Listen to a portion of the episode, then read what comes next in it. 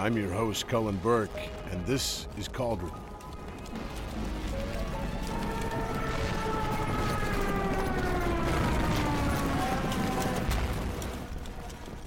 A military history podcast.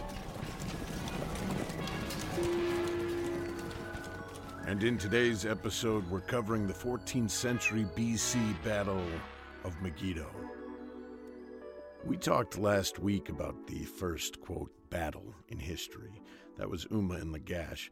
Or at least it was the first time that we could really kind of define something loosely as a battle.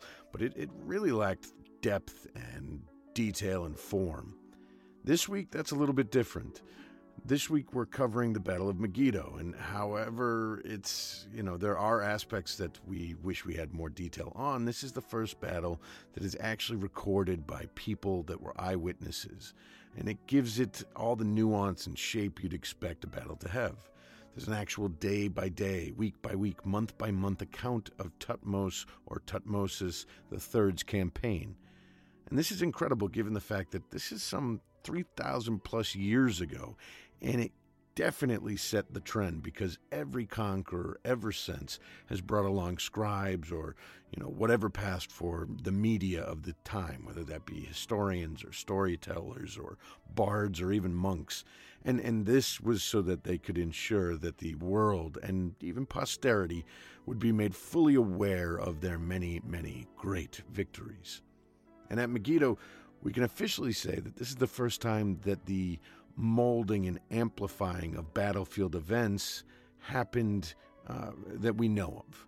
Again, we'll always have that caveat of that we know of for a lot of this ancient history stuff. It's essentially the birth of state run media propaganda. Like an early version of CNN, the Egyptian scribes shaped the story of Thutmose III's campaigns, especially the details of Megiddo.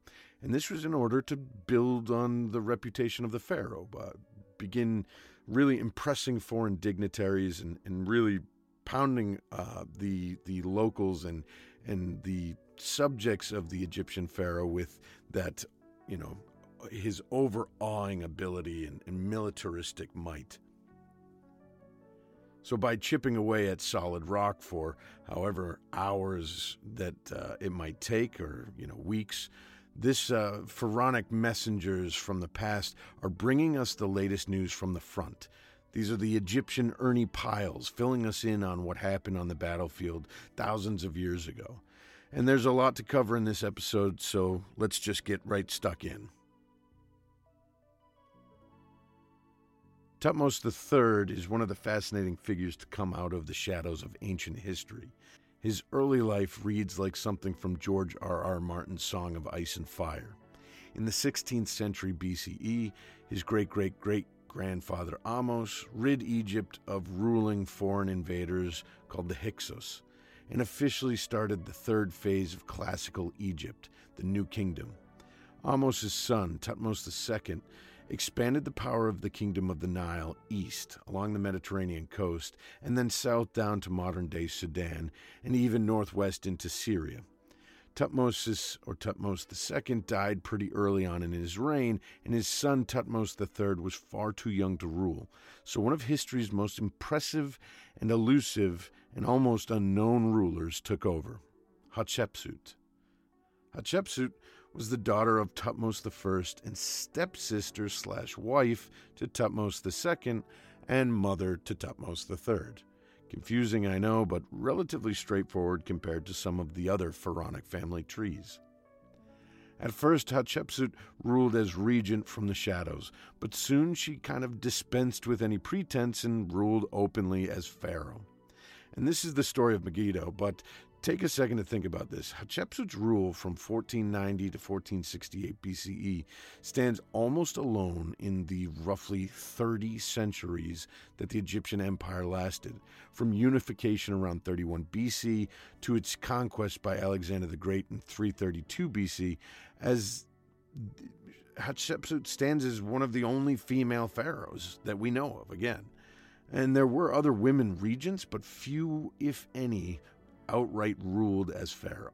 It's crazy to me. I, I the story of Hatshepsut is is really fascinating. She reigned for uh, almost 22 years, and by all accounts, she seems to have been very effective at it. Uh, basically, peace and prosperity prevailed, trade flowed, the arts flourished, all of which filled the Egyptian coffers to the brim. And with these riches, Hatshepsut embarked on a massive building plan, throwing up temples and monuments as if she was trying to force the world to remember her name. And we'll find out that was with good reason. Hatshepsut, though uh, a very good ruler on the domestic front, seems to have lacked the steel needed to enforce Egyptian rule on the foreign stage a kind of lax policy in the Canaan region, modern day Israel, Palestine, Syria, uh, famously a hotbed for violent discontent from ancient Egypt and Rome to the modern day, led to a series of challenges from the various client kingdoms of the area. The king of Kadesh perceived Egyptian silence for Egyptian weakness and began strong arming a coalition of the like minded and weak into resistance against Egyptian rule. Convincing, cajoling, and coercing his neighbors, the king of Kadesh built up enough force to challenge Egyptian power outright. All of Ahmose and his sons and grandsons' work was in jeopardy. The death of Hatshepsut is a mystery to this day. She may have died of cancer, but I prefer the more salacious Targaryen version of history, in which she was poisoned by Thutmose III. After the successful coup, or from Thutmosis' point of view, regaining of his inheritance, uh, Hatshepsut's name was scrubbed, scratched, carved, and deleted in every way from all public buildings and inscriptions. Her rule and accomplishments were struck from both stone and history, and even her mummy was not allowed to stay. In the 1920s, her tomb was excavated and her sarcophagus was empty.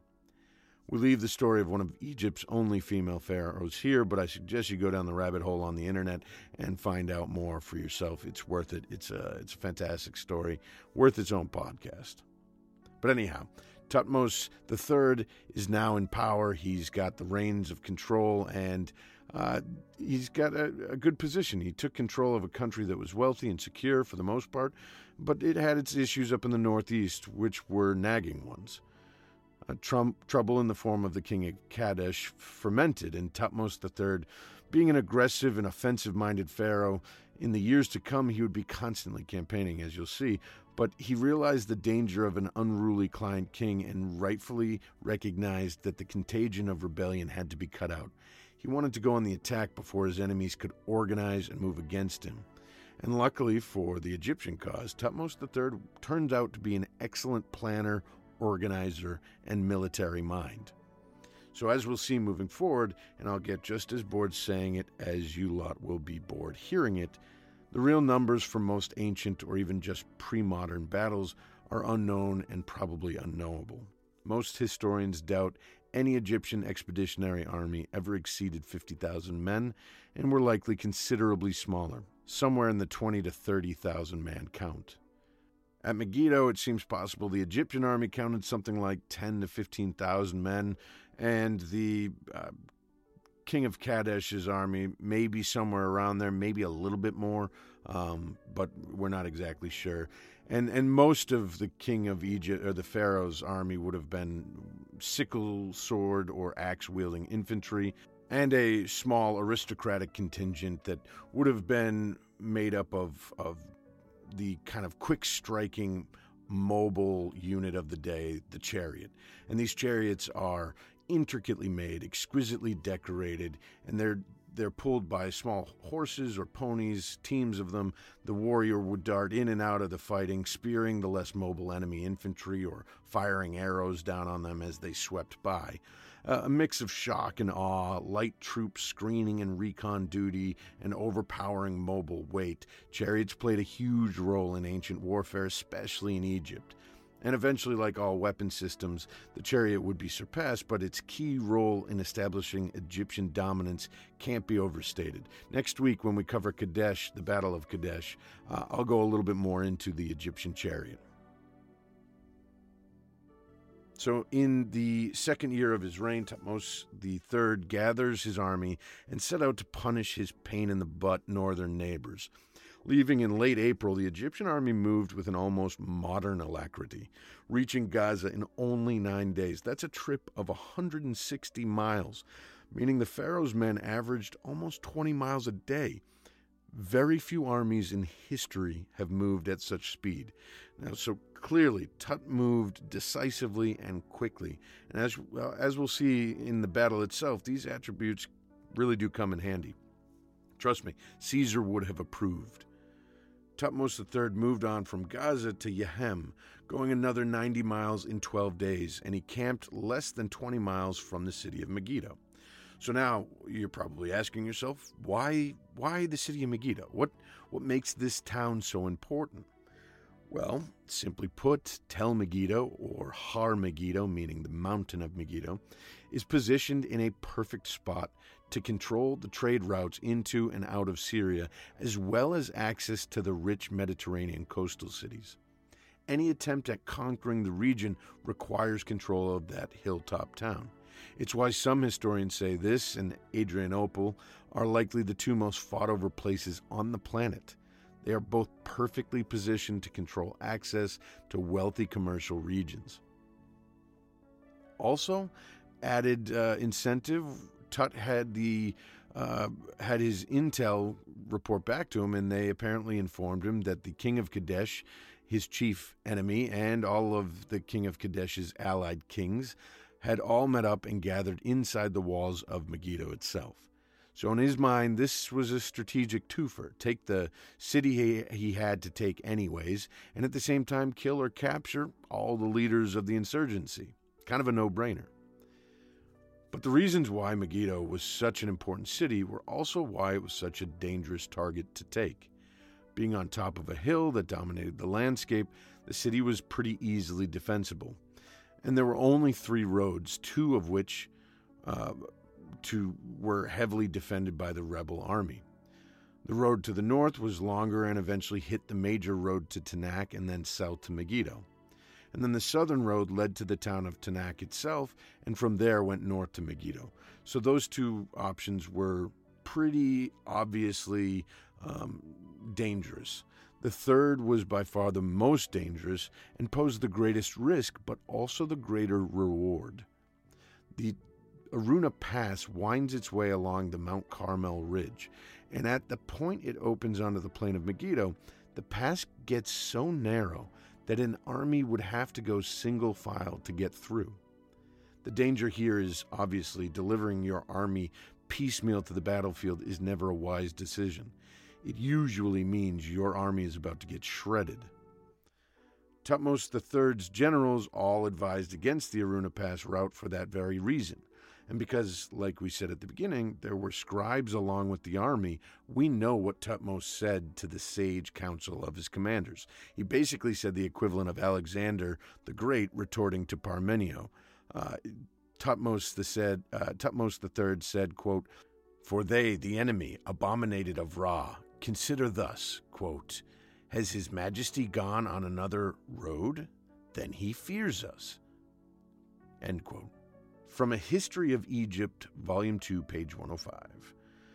So he's telling his generals basically that they can go wherever they want and go whatever way they want to go, but the Pharaoh's taking the Aruna Pass. And of course, the generals consent and unwillingly follow the Pharaoh. But this turned out to be the smart call. The king of Kadesh split his army to cover the north and south roads, thinking nobody would be dumb enough to risk the Aruna Pass. Leading the way in his chariot, the Pharaoh came out of the pass and brushed away a small holding force that had been shocked to see the Egyptian army in front of them. Now, Thutmose III at this point has shown good judgment and clearly knows what he's doing. But it's here that, to me, he separates himself as a commander. He takes his general's advice. When Thutmose III realizes his enemy's mistake and that they're split into two forces and he's positioned in between them, he wants, you know, ever the aggressive, uh, offensive leader, he wants to go on the attack immediately. His generals, however, are smart. They stop him and advise him to hold off until the entire army is collected on the plain and then fully deployed. There's no need to rush. His ability to recognize when he's wrong and then course correct make him, in my opinion, a pretty solid general. So the rest of the day, and this is again crazy because we know it's May 14th. We know the day, which is, is thanks to that Egyptian Ernie Pyle. Uh, so the rest of May 14th was spent for Thutmose III deploying and for the king of Kadesh redeploying. That night they camped on the field across from each other under the walls of the city itself, and on the 15th battle was joined. Now here's where the scribes kind of let us down a little bit. Um, they don't really give us much in the way of details for what happened during the battle itself. Basically, they just talk up their boss. Um, you know, they just go into full propaganda mode and talk about how the Pharaoh was uh, fighting like the god Horus and uh, was firing death down from his electrum chariot, and the uh, gods had strengthened his arm and helped him slay the enemy in droves. Not exactly a blow by blow of the fighting, but it definitely gives you an idea of what how Thutmose III saw himself basically the Egyptians held better ground and formed up in an arch that cut off the rebel army's retreats, and so they their positioning was better, and it ended up um, leading to victory. Once the fighting began, the king of Kadesh's army broke and ran for the city walls. They threw anything they had on them to the ground to lighten their load, and that's probably what saved them from being massacred. The infantry of Thutmose III couldn't help themselves and stopped their pursuit to pillage and gather the loot strewn across the battlefield. The defeated army raced into the city, and eventually some had to scramble over the walls on rope made from clothing after the city gates were closed and barred a little earlier than they probably should have been. Needless to say, Thutmose III was pissed. He could have not only destroyed the enemy army, but taken their stronghold and their leaders in the same day. A good day's bit of business by all accounts. Instead, he was forced to invest the city, building a wall of circumvallation, eh, which is a wall around a wall. And when we get to Alesia, one of my favorite battles, we'll really go into what siege works are like. Um, and so this work, wall of circumvallation is one that has only one way in or out. So anybody trying to leave the city has to go through this one gate, um, which puts them in a position where they're either going to be killed or they surrender. Um, the wall was built from local trees and called Thutmose Enclosure of the Asiatics, which is either a wicked boring name or is pretty badass. I can't really decide. The siege itself lasted between three weeks and seven months. Nobody's certain. Uh, we don't exactly know um, how long, but most historians say probably closer to the three weeks than the seven months, because that would be a pretty long siege for an army at this time to maintain itself in the field. Although uh, the the region was plentiful with food, so the Egyptians probably were okay, but we don't really know. As with most sieges, though, eventually the empty bellies inside the city walls did their work, and the city of Megiddo surrendered. The king of Kadesh escaped at some point, but many of his co conspirators and even his son did not. To his credit, Thutmose III had a light touch in victory. No execution of enemy kings occurred because he had a game plan. Instead, they were sent back to rule their kingdoms humbly and fully aware of the might of Egyptian arms. Tut did, however, get his pound of flesh in the form of booty 924 chariots, 2,200 horses, 200 suits of armor, 426 pounds of gold and silver, and the list goes on. And most important, he now had a secure base to launch further operations in the region, and he had control of the Mediterranean port cities, asserting Egyptian hegemony as far north as modern day Lebanon. The legacy of Megiddo and Thutmose III is hard to exaggerate. Thutmose uses uh, these hostages that he takes from the battlefield of Megiddo, and he uses them in a really, really intelligent way. So the defeated enemy kings are forced to send their sons to him as hostages, and including the king of Kadesh, whose son was actually taken on the battlefield. Um, and he takes them back to Egypt with him to basically raise them and, and kind of brainwash them. And it works to force those vassal kings to cooperate with the king of uh, the pharaoh um, because they are in a position where they their their heir, the next in line for their seat, is kind of being held with a, a an axe over their head uh, under the, the pharaoh. And then it also Egyptianizes these young men or the princes and princesses that were taken so that when they return home to rule, they'd have a more pro Egypt outlook and they'd see the world through almost Egyptianized that, uh, that they had gained while being held as hostages. Uh, I believe the, the Romans would use this very successfully. I think the Chinese did it's a very uh, successful and low cost, low energy way to perform uh, kind of ju- di- diplomatic jujitsu. You, you've kind of taken the energy of your enemy and, and sent it back at them with, uh, with more power. Uh, I don't know if that's how jujitsu is done, but that's what I'm going to go with. Uh, Thutmose III went on to fight many, many campaigns over his career, and he even had to fight a few more in the, the Canaan region but it was rarely in danger of being lost to the Egyptian Empire. And uh, again, it's it's a wise decision and, and clear thinking that sets Thutmose III apart. He he also went on to extend the Egyptian Empire to its greatest extent, and with all that tribute and loot coming in, many of the temples and structures that we know of today were built. The size of the empire required a larger and larger, more elaborate bureaucracy. The priestly orders that uh, existed had to be expanded to better thank the gods for all the victory and success. The temples obviously needed to be adorned in beautiful art, which made the craftsmen and artists of ancient Egypt uh, incredible, and, and, and that whole scene flourished, and all of which helped to create the ancient Egypt that we know of today beautiful, mysterious, fabulously wealthy, and powerful.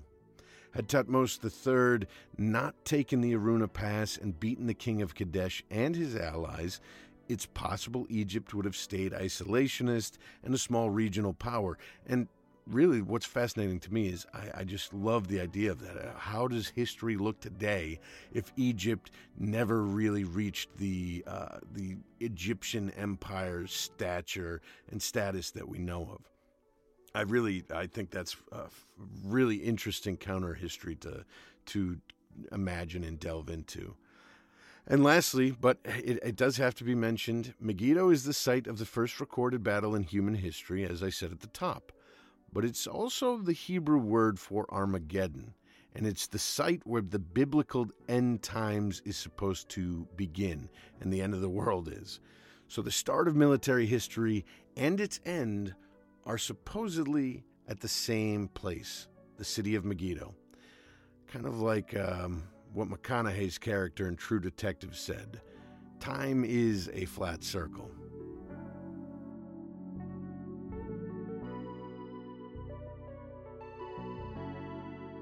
All right. Thanks again for listening, guys. As always, please, please, please rate, review, subscribe. Check us out on Twitter.